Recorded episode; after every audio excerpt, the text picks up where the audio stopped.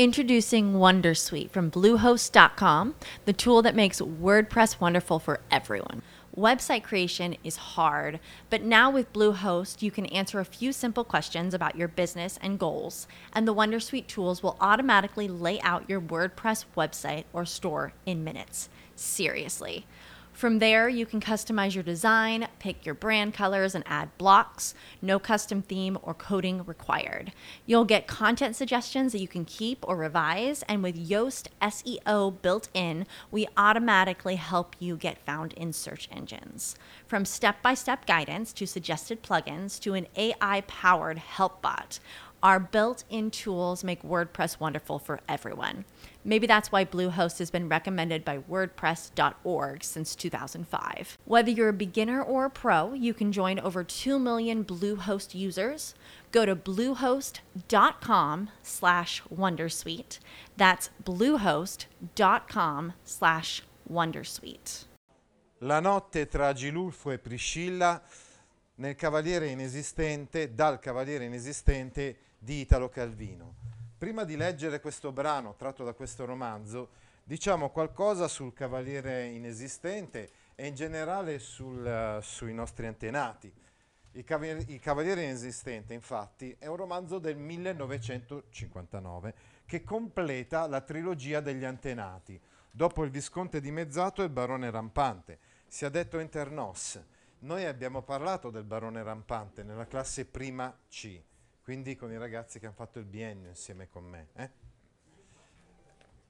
Infatti l'anno seguente, nel mille, prima ha pubblicato questi tre romanzi, l'uno separato dall'altro.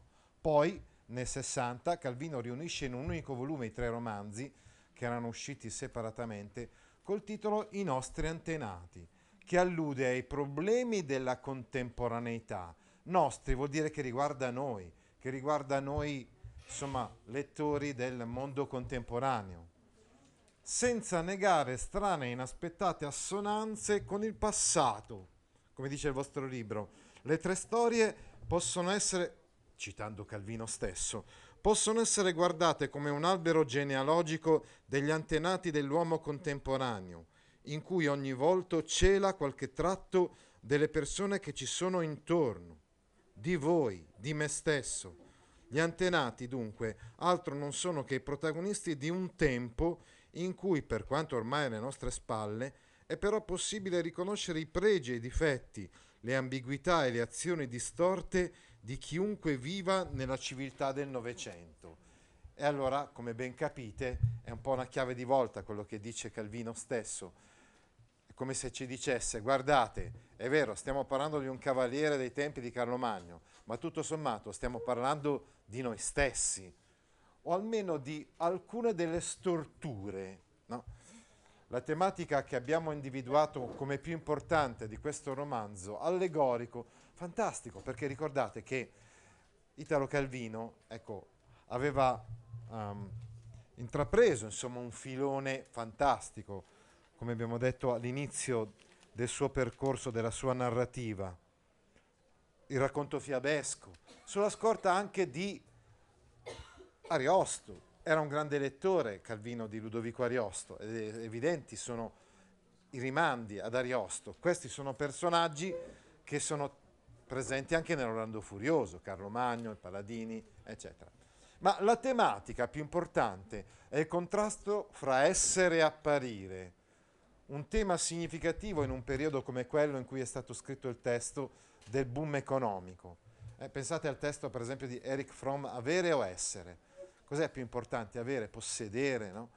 nel caso di Agilulfo mostrarsi, apparire, oppure essere davvero, cioè avere una consistenza, avere un nervo, un, una sostanza. C'è il rischio, insomma, che dietro l'apparenza, ad esempio della ricchezza, o almeno dietro le grandi opportunità lavorative che proprio in quegli anni si stavano aprendo, no? anche per gli italiani, gli anni del boom economico, di cui iniziano a godere gli italiani, non ci sia più niente, ci sia il vuoto, scoprire un vuoto. No? Eh, qui ci può venire in mente anche Pirandello, no? quindi dietro una maschera un vuoto, un vuoto di una mancanza di essere. Questo è senz'altro uno degli aspetti più importanti in questo romanzo del, del cavaliere inesistente. È perfino capace di amare, vedremo adesso in questo brano che leggeremo, uh, Agilulfo, ma è vuoto, è tutto spirito, è tutto ragione, tutto mente e niente corpo.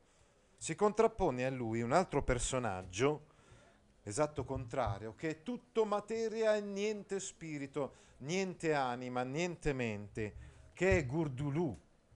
Come Agilulfo si disinteressa di ciò che è corporale, dal momento che non ha corpo ed è tutto mente, Così Gurdulù è tutto corpo, non pensa mai, si disinteressa insomma di ogni tipo di pensiero. È un po' materiale come evidentemente il, potremmo dire l'ispirazione potrebbe essere quella di Sancio Panza, giusto? No? Quindi tutto corpo e niente spirito. E quindi continuando questo paragone, Agilulfo potrebbe essere paragonato a Don Chisciotte.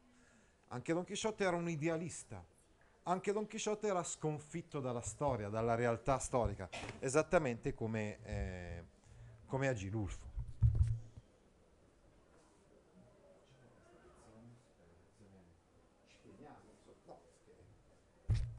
Ecco quindi che, come vedrete, questo personaggio è presente nel brano che stiamo per leggere. Ecco, giusto per contestualizzare, andiamo tranquillamente adesso al testo che è posto nella pagina 225. No, anzi, prima di andare al testo, vorrei sottolineare ancora alcune cose come introduzione.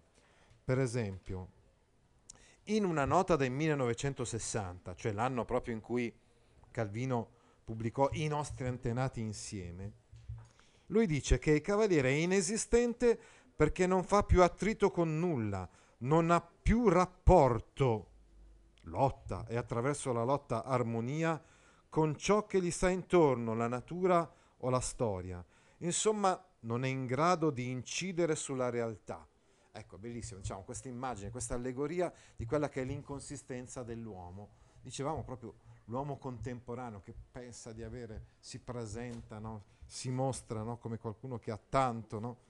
Ma poi perde la personalità e quindi perde la consistenza. Va bene, allora dicevamo, adesso sì, andiamo al testo che è a pagina 225 e rotti. Ora, nella, nel corso del romanzo c'è una parte di cast, cioè di ricerca, che era una, una cosa abbastanza usuale nei testi cavallereschi. No? In questo caso si tratta di Agilulfo che ha la ricerca di prove che legittimino il, il suo titolo nobiliare. Infatti, a un certo punto era comparso nell'accampamento cristiano un cavaliere, un certo Torrismondo, che metteva in discussione il fatto che Agilulfo avesse davvero salvato la Vergine Sofronia 15 anni prima. Spiega infatti che Sofronia all'epoca non era più vergine, dal momento che era sua madre. E questo toglierebbe ad Agilulfo proprio, mh, mm, diciamo così, la causa sua, del suo onore di cavaliere, del suo titolo di cavaliere. Ecco, volevo dire. Agilulfo parte così alla ricerca di Sofronia per dimostrare la falsità delle insinuazioni di Torrismondo. Bradamante parte anche lei all'inseguimento di Agilulfo perché Bradamante all'inizio è innamorata di, di Agilulfo perché lo vede come un cavaliere perfetto, lindo nella sua armatura. Alla fine però, ecco, scusate se vi anticipo il finale del romanzo, ma voi del resto l'avete già letto, scopriremo che Bradamante non è altro se non Suor Teodora, che sta raccontando uh, tutta quanta la vicenda del cavaliere inesistente e alla fine si unirà con Rambaldo.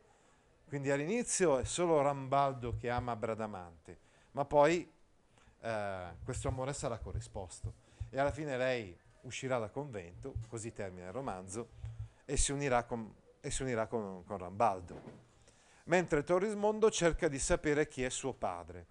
Ecco, vedete, tutto questo insieme di uh, fughe, inseguimenti, fa venire in mente proprio l'Orlando Furioso, no? perché era un po' una caratteristica di quel poema, tutto questo intreccio di fughe, inseguimenti, eccetera, eccetera. E quindi si assiste qui alla ripros- riproposizione del tema ariostesco. Eh? Del, del resto già Ariosto, in maniera molto moderna, aveva anticipato quello che Calvino sviluppa in questo romanzo, cioè che tante volte l'uomo desidera qualcosa, ha un sogno, un desiderio che però risulta eh, irrealizzabile. Agilulfo viene momentaneamente distratto perché libera Priscilla e altre donne da un esercito di orsi. Ecco, il brano che stiamo per leggere, tratto dall'ottavo capitolo del Cavaliere Inesistente, si pone esattamente in questa fase della, del racconto. Ma Agilulfo non si sa adattare alle circostanze. La sua impeccabilità esteriore attira Priscilla come aveva fatto con Bradamante. Quindi anche Priscilla si innamora, è affascinata dalla, insomma, dalla bellezza esteriore, tutta esteriore di, di Agilulfo. Uh, ma Agilulfo non cambia mai, continua con i suoi cavilli linguistici, anche quando Priscilla esprime la sua attrazione per lui. Ecco, la questione dell'esattezza, l'abbiamo già visto in una delle lezioni americane di cui abbiamo parlato la volta scorsa, è importante per Calvino. Quindi in un certo senso potrei dire che è un po' autoironico Calvino quando ci presenta Gilulfo e la sua attenzione per il linguaggio, per la storia delle parole, eccetera. Perché è un po' anche la sua attenzione, la sua esattezza, la sua ricerca di esattezza, di precisione nel linguaggio, è anche quella di Calvino, non solo quella di Agilulfo. Il problema è che poi quando ti trovi di fronte alla realtà, devi essere in grado di passare dall'astrazione, dalla ricerca filologica, eccetera, alla, a renderti conto che hai di fronte, ad esempio, una donna che, che è innamorata di te. Ma Girulfo questo non lo può fare perché non ha corpo, è tutto esclusivamente mente. Bene, allora adesso leggiamo proprio questo brano tratto dal Cavaliere inesistente. Agilulfo irrompe sullo spiazzo dove sorge il castello. Ecco, il castello dove si trova appunto Priscilla. Tutto intorno è nero d'orsi, nel senso che Agilulfo in precedenza, nell'antefatto di questo brano, aveva incontrato una donzella. In realtà questa donzella era una domestica di Priscilla, che aveva chiesto aiuto proprio ad Agilulfo contro degli orsi, era impaurita da questi orsi e Agilulfo gli ha promesso insomma, il suo aiuto di cavaliere eh?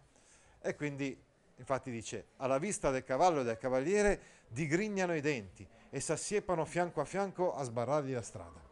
Gli orsi hanno capito che il cavaliere è il seguito del cavaliere, cavallo e cavaliere insomma, eh, è lì proprio per, mh, mm, per attaccarli no?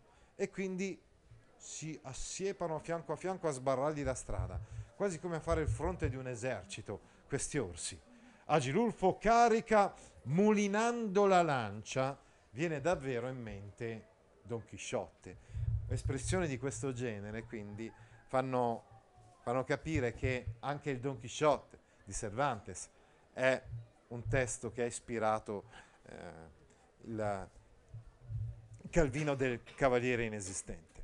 Qualcuno ne infilza, altri ne stordisce, altri ne ammacca. Sopraggiunge sul suo cavallo Gurdulù e li insegue con lo spiedo. Ecco, diciamo, sempre più grossolano, più materiale. Eh, Gurdulù usa lo spiedo invece, eh, mentre Agilulfo usava la lancia e le armi tipiche del cavaliere.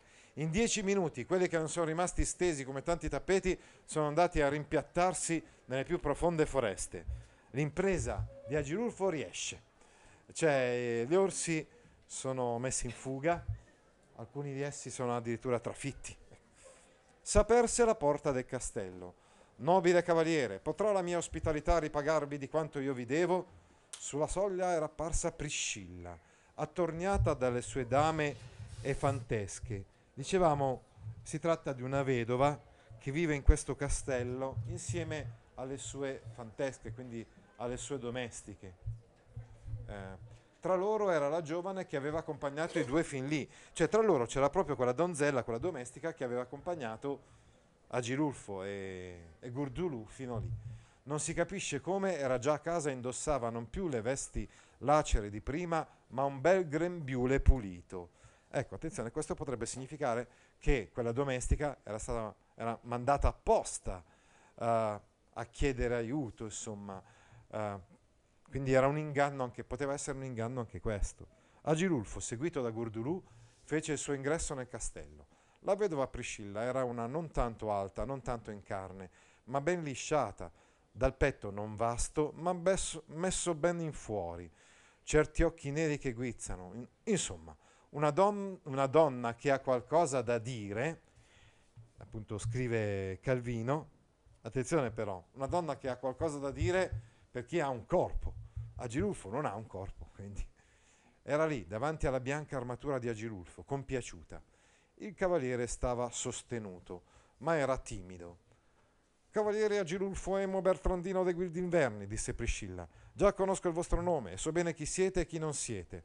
A quell'annuncio Agilulfo, come liberato da un disagio, depose la timidezza e assunse un'aria sufficiente. Ciò non di meno si inchinò, piegò un ginocchio in terra e disse: Servo vostro. E s'alzò di scatto. Ecco, uh, allora. Uh, come vedete lui è sempre in grado di presentarsi bene e di usare insomma quelle che sono le regole eh, della galanteria anche, della cavalleria in genere, eh, anche se appunto dicevamo è vuoto, la, dentro l'armatura di Agilulfo non c'è niente, non c'è, non c'è un corpo. Ho tanto inteso parlare di voi, disse Priscilla, e da tempo era mio ardente desiderio incontrarvi. Quale miracolo vi ha portato su questa strada così remota? Sono in viaggio per intracciare, prima che sia troppo tardi, disse Agilulfo, una verginità di or sono 15 anni. Come abbiamo spiegato infatti all'inizio, eh, lui eh, alla, eh, deve legittimare il suo titolo nobiliare e quindi deve trovare Sofronia che deve dirgli che lei era vergine 15 anni prima. Non ho mai udito impresa cavalleresca che avesse una meta così sfuggente, disse Priscilla, ma se sono passati 15 anni non ho scrupolo a farvi ritardare ancora una notte, chiedendovi di restare ospite del mio castello, e s'avviò al suo fianco. Le altre donne rimasero tutte con gli occhi addosso a lui, finché non sparì con la castellana in un seguito di sale. Allora si voltarono a Gurdulù, Oh, che bel tocco di palafreniere, fanno battendo le mani. Lui se ne sta lì come un beo e si gratta. Peccato abbia le pulci e puzzi tanto, dicono.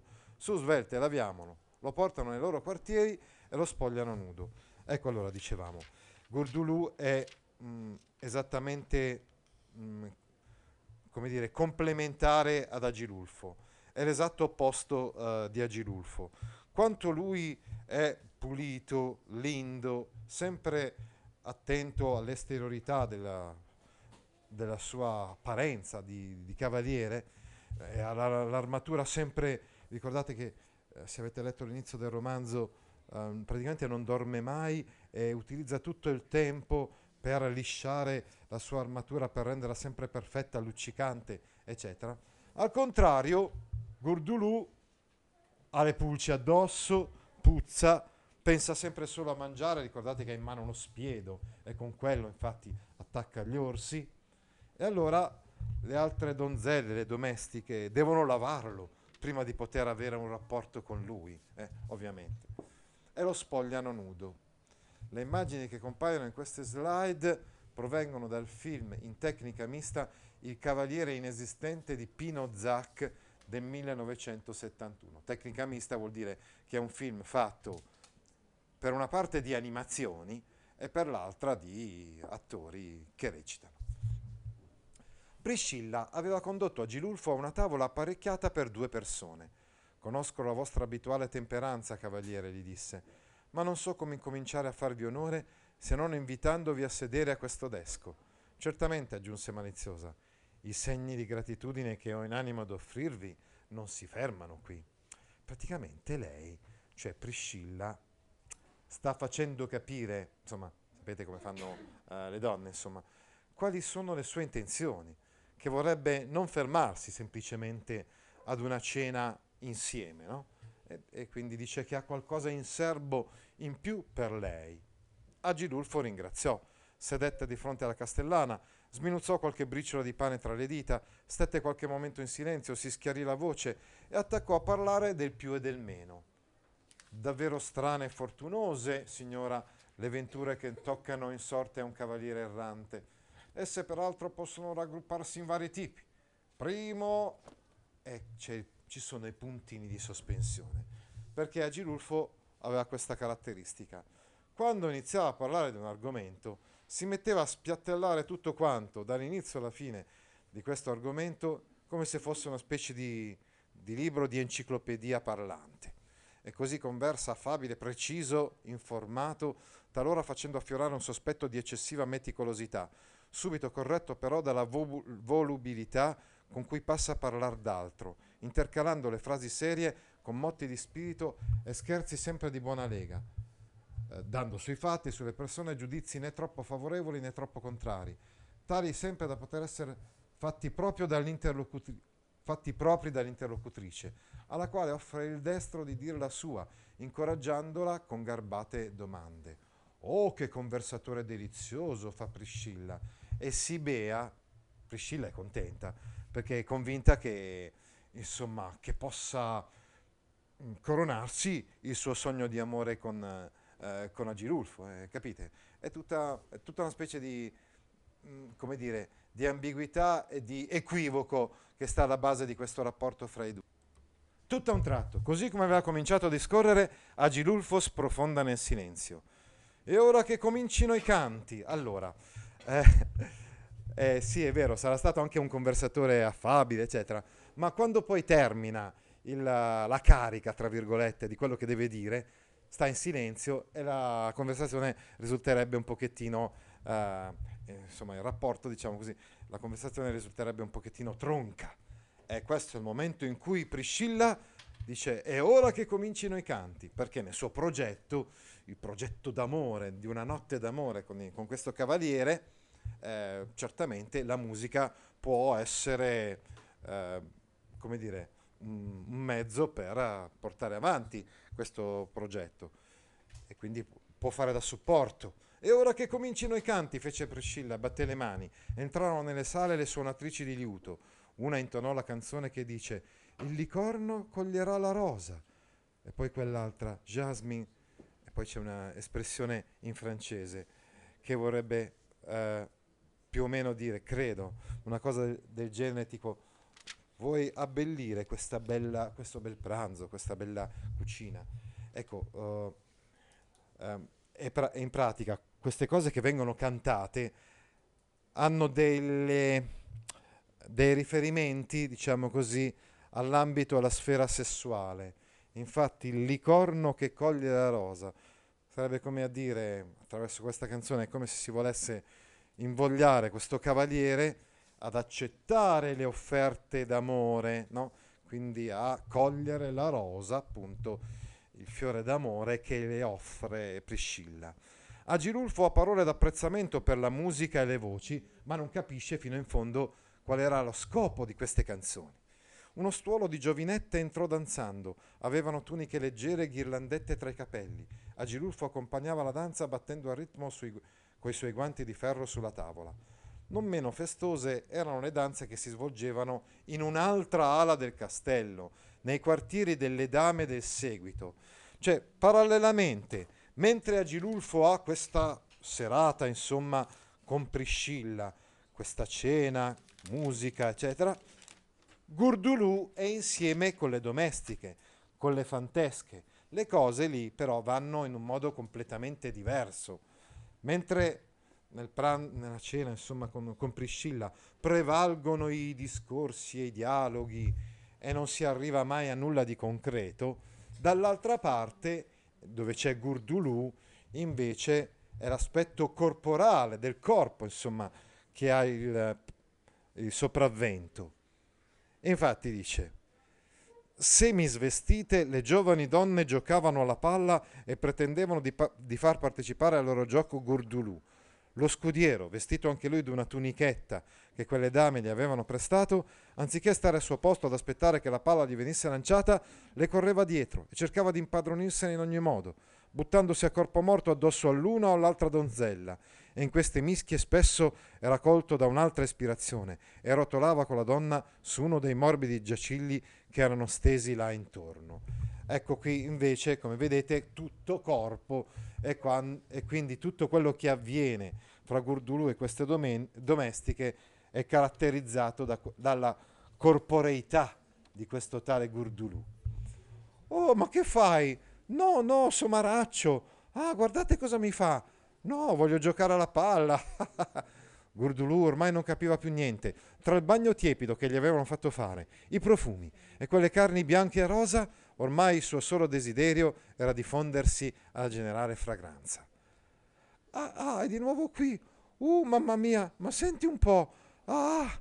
Le altre giocavano la palla come niente fosse, scherzavano, ridevano, cantavano. Ola, ola, la luna in alto vola. La donzella che Gurdulù aveva strappato via, dopo un estremo lungo grido, tornava tra le compagne, un po' affocata in viso, un po' stordita, e ridendo, battendo le mani, su su, qua a me, riprendeva a giocare.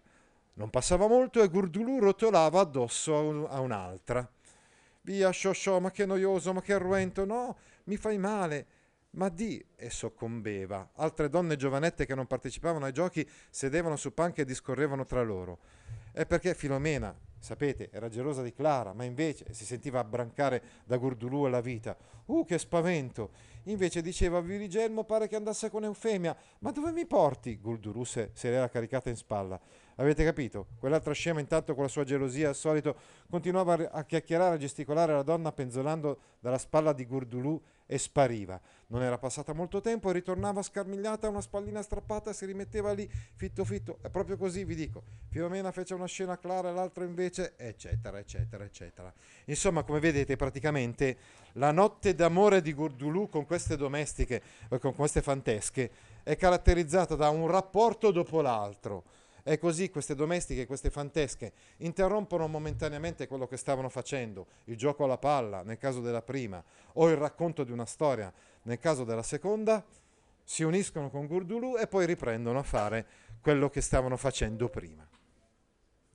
Dalla sala dei banchetti, ritornando invece a quello che stava accadendo ad Agilulfo e a Priscilla, intanto danzatrici e suonatrici si erano ritirate Agilulfo si dilungò ad elencare, ecco praticamente, quelle danzatrici, quelle suonatrici avevano solamente lo scopo di risvegliare in Agilulfo degli istinti sessuali che lui però non poteva avere, perché non avendo corpo non poteva, eh, come dire, portare a compimento i sogni erotici di Priscilla.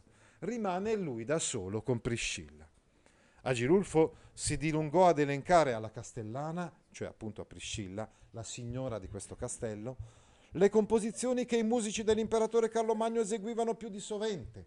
Ecco, quindi vedete com'è paradossale. Erano venute queste suonatrici, eh, avevano intonato queste canzoni a sfondo erotico per uh, suscitare, diciamo così, delle passioni amorose e lui invece coglie l'occasione solamente per elencare le composizioni che i musici dell'imperatore eh, eseguivano più di frequente.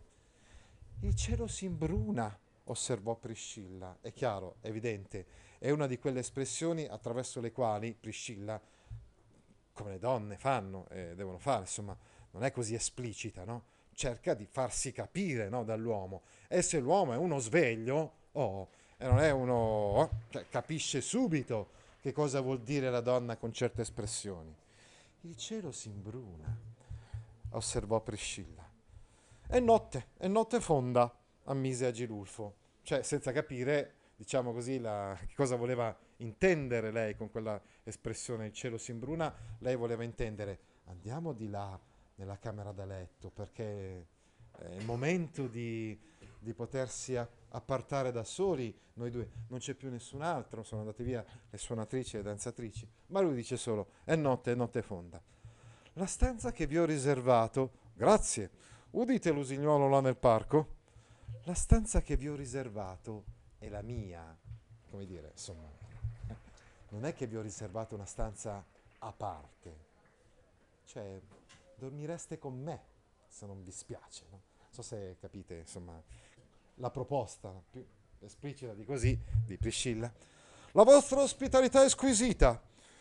E da quella quercia che canta. Cioè, continua il suo discorso che ha sentito che è un usignolo che, che, faceva i suoi versi e riprende a dire quello che stava dicendo prima. Questo è Rambaldo in quel film. Eh, è da quei versi che canta l'usignolo. Avviciniamoci alla finestra. S'alzò, le porse il ferreo braccio, s'accostò al davanzale. Il gorgheggio degli usignoli gli diede lo spunto per una serie di riferimenti poetici e, mitolo- e mitologici. Cioè lui prende l'occasione, eh, sente l'usignolo, prende l'occasione per iniziare a fare riferimenti poetici e mitologici di letteratura, insomma in quel frangente lì, sei da solo con una donna, ma Priscilla tronconnetto. Insomma, l'usignolo canta per amore e noi... Eh. Ah, l'amore! gridò Gilulfo con un soprassalto di voce così brusco che Priscilla ne restò spaventata. E lui, di punto in bianco, si lanciò in una dissertazione sulla passione amorosa. Anche sull'amore, lui fa dissertazioni, disquisisce su tutto, anche sull'amore. Priscilla era teneramente accesa. Appoggiandosi al suo braccio, lo spinse in una stanza dominata da un gran letto con baldacchino. Presso gli antichi, essendo l'amore considerato un dio, continuava Agilulfo fitto fitto, Priscilla richiuse la porta a doppia mandata come dire, qui chiudiamo bene, non vogliamo essere disturbati, no? Si avvicinò a lui, chinò il capo sulla corazza e disse, ho un po' freddo, il camino è spento, come dire, insomma, cioè, riscaldami tu, no? Ecco. Il parere degli antichi, disse a Girulfo, se fosse meglio amarsi in stanze fredde oppure calde è controverso, ma il consiglio dei più, eccetera, eccetera, lui non capisce, no? Oh, come voi conoscete tutto dell'amore, bisbigliava Priscilla. Il consiglio dei più pur escludendo gli ambienti soffocanti, propende per un certo natural tepore. Eh, devo chiamare le donne ad accendere il fuoco? Lo accenderò io stesso. Esaminò la legna catastata nel camino, vantò la fiamma di questo o di quel legno, enumerò i vari modi di accendere fuochi all'aperto o in luoghi chiusi. Un sospiro di Priscilla l'interruppe come rendendosi conto che questi nuovi discorsi stavano disperdendo la trepidazione amorosa che si era andata creando. Agilulfo prese rapidamente ad infiorare il suo discorso sui fuochi di riferimenti e paragoni allusioni al calore dei sentimenti e dei sensi. Priscilla ora sorrideva occhi socchiusi, allungava le mani verso la fiamma che cominciava a scoppiettare e diceva quale grato tepore, quanto deve essere dolce gustarlo tra le coltri coricati L'argomento del letto suggerì ad Agilulfo una serie di nuove osservazioni. Se, secondo lui la difficile arte di fare il letto è ignota alle fantesche di Francia e nei più nobili palazzi non si trovano che lenzuola rincalzate male. Oh no, ditemi, anche il mio letto? domandò la vedova. Di certo il vostro è un letto da regina, superiore a ogni altro in tutti i territori imperiali, ma permettete, ecco qua incomincia, insomma praticamente a dire che sì è vero, è un bel letto, però ci sono delle imperfezioni. Quindi adesso io devo mettermi a rifare il letto. Per via di questa ossessione dell'esattezza, della precisione, eccetera, Agilulfo bada a tutti questi particolari e non bada all'essenziale, cioè che si trova lì di fronte una donna eh, desiderosa, insomma, di, fare, eh, di avere un rapporto con, con lui. Ecco, quindi dicevamo eh, vorrei, avrei il desiderio di vedervi circondata solo di cose in ogni loro punto degne di voi. Mi porti a considerare con apprensione questa piega. Cioè, sì, ho letto perfetto, ma c'è una piega qua nel, nel lenzuolo. Oh, questa piega, gridò Priscilla, presa anch'essa ormai dallo struggimento di perfezione che Agilulfo le comunicava. Disfecero il letto a strato a strato, scoprendo e recriminando piccole gibbosità, sbuffi, tratti troppo tesi o troppo rilassati e questa ricerca ora diventava uno strazio lancinante e ora un'ascesa in cieli sempre più alti. Ecco, ovviamente è tutto ironico. Attraverso questa descrizione è come se lui volesse prendere in giro, abbiamo detto, se stesso, perché lui era un tipo esatto, preciso, e anche volesse prendere in giro l'uomo del suo tempo, l'uomo del tempo, l'uomo contemporaneo che bada a questi particolari ma perde l'essenza delle cose. No? Buttato il letto sossopra fino al, pag- al paglione, Agilulfo prese a rifarlo secondo le regole. Era un'operazione elaborata, nulla deve essere fatto a caso, e vanno messi in opera accorgimenti segreti, e gli andava spiegando diffusamente alla vedova. Ma ogni tanto c'era un qualcosa che lo lasciava insoddisfatto, e allora ricominciava da capo a fare il letto. Dalle altre ali del castello risuonò un grido, anzi un muggito, oraglio incontenibile. Cos'è stato? trasalì Priscilla. Niente, è la voce del mio scudiero, disse lui. A quel grido se ne mischiavano altri più acuti, come sospiri strillati che salivano alle stelle. Ma adesso che cos'è? si domandò il Gilulfo. Oh, sono le ragazze, disse Priscilla. Giocano, si sa, la gioventù. E continuavano a rassettare il letto. Loro continuavano a rassettare il letto e a rifare il letto, mentre dall'altra parte del castello Gurdulù con le fantesche, eccetera, eccetera. E continuava a rassettare il letto, dando orecchio ogni tanto ai rumori della notte. Gurdulù grida: Che chiasso queste donne, l'usignolo, i grilli. Il letto era ora pronto, senza pecche. Finalmente, alla fine la fanno ed è perfetto. Agilulfo si voltò verso la vedova. Era nuda, le vesti erano castamente scese al suolo. Lei si spoglia totalmente davanti a lui. E lui invece di incomincia a dire alle dame ignude si consiglia, dichiarò Agilulfo, come la più sublime emozione dei sensi l'abbracciarsi a un guerriero in armatura. Bravo, lo vieni a insegnare a me, fece Priscilla, come dire, è tutta, eh, sono ore e ore che sto cercando di farti capire. Non sono mica nata ieri, e in così dire spiccò un salto e s'arrampicò ad Agilulfo, stringendo gambe e braccia attorno alla corazza provò uno dopo l'altro tutti i modi in cui un'armatura può essere abbracciata. Poi languidamente entrò nel letto. Agilulfo si inginocchiò al capezzale. I capelli, disse. Priscilla, spogliandosi, non aveva disfatto l'alta conciatura delle sue brune brunachiome. Agilulfo prese ad illustrare quanta parte abbia nel trasporto dei sensi la capigliatura sparsa. E insomma, bisogna sciogliersi i capelli. Proviamo. Con mosse decise e delicate delle sue mani di ferro, le sciolse il castello di trecce, facendo ricadere la chioma sul petto e sulle spalle. Però, soggiunse, ha certamente più malizia colui che predilige le dame dal corpo ignudo, ma dal capo non solo acconciato di tutto punto, ma pure addobbato di veli e diademi. Riproviamo. Sarò io a pettinarvi. La pettinò e dimostrò la sua valenza nell'intessere trecce, nel rigirarle e fissarle sul capo con gli spilloni. Poi preparò una fastosa conciatura di veli e di vezzi. Così passò un'ora. Ma Priscilla, quando egli le porse lo specchio, non si era mai vista così bella lo invitò a collocarsi al suo fianco. Dicono che Cleopatra ogni notte, e gli disse, sognasse di aver letto un guerriero in armatura. Non ho mai provato, confessò lei. Tutti se la tolgono assai prima. Ebbene, adesso proverete. E lui non può togliersi l'armatura, perché beh, eh, sotto l'armatura non c'è niente. E lentamente, senza gualcire le lenzuola, entrò armato di tutto punto nel letto e si stese composto come in un sepolcro. E neppure vi slacciate la spada dal budriere? Dove è appunto inserita la spada, nel fodero. La passione amorosa non conosce via di mezzo. Priscilla chiuse gli occhi, estasiata. Agilulfo si sollevò su un gomito. Il fuoco butta fumo. Malzo a vedere come mai il camino non tira. Alla finestra spuntava la luna. Tornando dal cammino verso il letto, Agilulfo si arrestò. Signora, andiamo sugli spalti a godere di questa tarda luce lunare. La avvolse nel suo mantello, allacciati salirono sulla torre, la luna inargentava la foresta, cantava il chiù, qualche finestra del castello era ancora illuminata e ne partivano ogni tanto grida o risate o gemiti e il raglio dello scudiero. Tutta la natura è amore. Tornarono nella stanza, il camino era quasi spento, s'accoccolarono a soffiare sulle braccia, a stare lì vicini, le rosee ginocchia di Priscilla sfiorando le metalliche ginocchiere di lui, nasceva una nuova intimità, più innocente. Quando Priscilla tornò a coricarsi, la finestra era già sfiorata dal primo chiarore. È passata tutta la notte e loro non avevano avuto il, loro momento d'amore perché del resto era impossibile che l'avessero.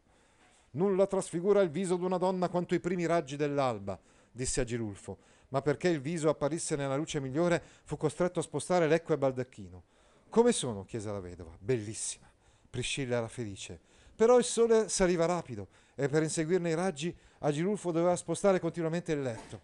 E l'aurora disse, la sua voce era già mutata, il mio dovere di cavaliere vuole che a quest'ora io mi metta in cammino. Basta, ormai è tutto finito, non, uh, niente è, eh, è successo ovviamente fra i due, niente poteva succedere e ormai è anche il momento in cui Agilulfo deve riprendere il cammino perché è il cavaliere, ormai è l'alba e quindi deve di già gemette Priscilla, Priscilla, proprio adesso. Mi duole, gentile dama, ma sono spinto da un compito più grave. Oh, era così bello. Agilulfo chinò il ginocchio. Benedicetemi, Priscilla. S'alza già, chiama lo scudiero, uh, gira per tutto il castello, finalmente lo scova, finito, addormentato, morto, in una specie di canile svelto in sella, ma deve caricarlo di peso. Il sole, continuando la sua ascesa, campisce le due figure a cavallo sull'oro delle foglie del bosco. Lo scudiero come un sacco là in bilico, il cavaliere dritto e svettante come la sottile ombra di un pioppo. Attorno a Priscilla erano accolse dame fantesche. Com'è stato, padrona? Com'è stato? Uh, una, co- una cosa, sapeste, un uomo, un uomo. Ma diteci, raccontateci com'è. un uomo, un uomo, una notte, un continuo, un paradiso. Ma che ha fatto? Che ha fatto? Come si fa a dire, oh, bello, bello? Ma con tutto che è così, eppure dite, dite, ecco, ovviamente le fantesche vorrebbero uh, sapere da, da, Priscilla che cosa è successo, ma, uh, ma lei non può dire più di tanto.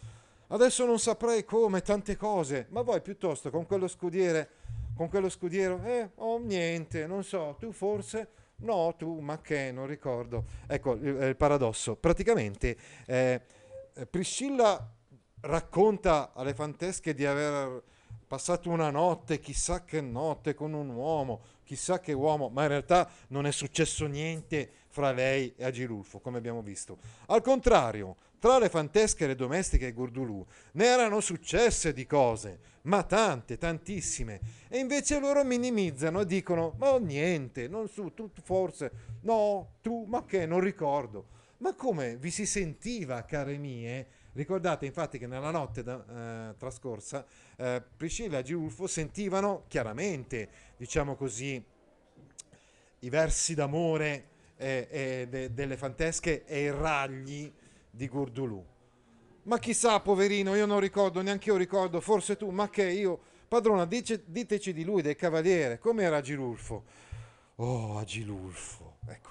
E quindi, paradossalmente, Agilulfo, paradossalmente è vincente, nel senso che, eh, insomma, serba Priscilla un'impressione di estasi amorosa, di galanteria, di finezza cortese, anche se non ha avuto alcun rapporto carnale con Agilulfo. Con questo O Agilulfo finale, in un certo senso si gioca paradossalmente la vittoria di questo uomo, uomo immateriale che riesce comunque a mantenere un certo fascino, anche se nella sostanza non ha combinato esattamente niente con. Every day we rise, challenging ourselves to work for what we believe in. At US Border Patrol, protecting our borders is more than a job. It's a calling. Agents answer the call, working together to keep our country and communities safe. If you're ready for a new mission, Join U.S. Border Patrol and go beyond. Learn more at slash careers.